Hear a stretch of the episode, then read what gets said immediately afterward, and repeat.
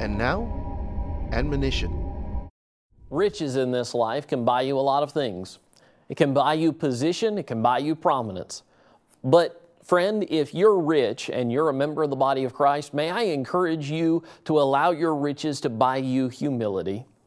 James chapter 1, James writes, Let the lowly brother, physically, the lowly brother, glory in his exaltation. Those who are poor, those who are lowly in this life, God exalts them. But the rich in his humiliation. If you're going to be happy about something and you're rich, if you're going to be happy about something today, may I encourage you, be happy if you're humbled. Be happy if you're lowered.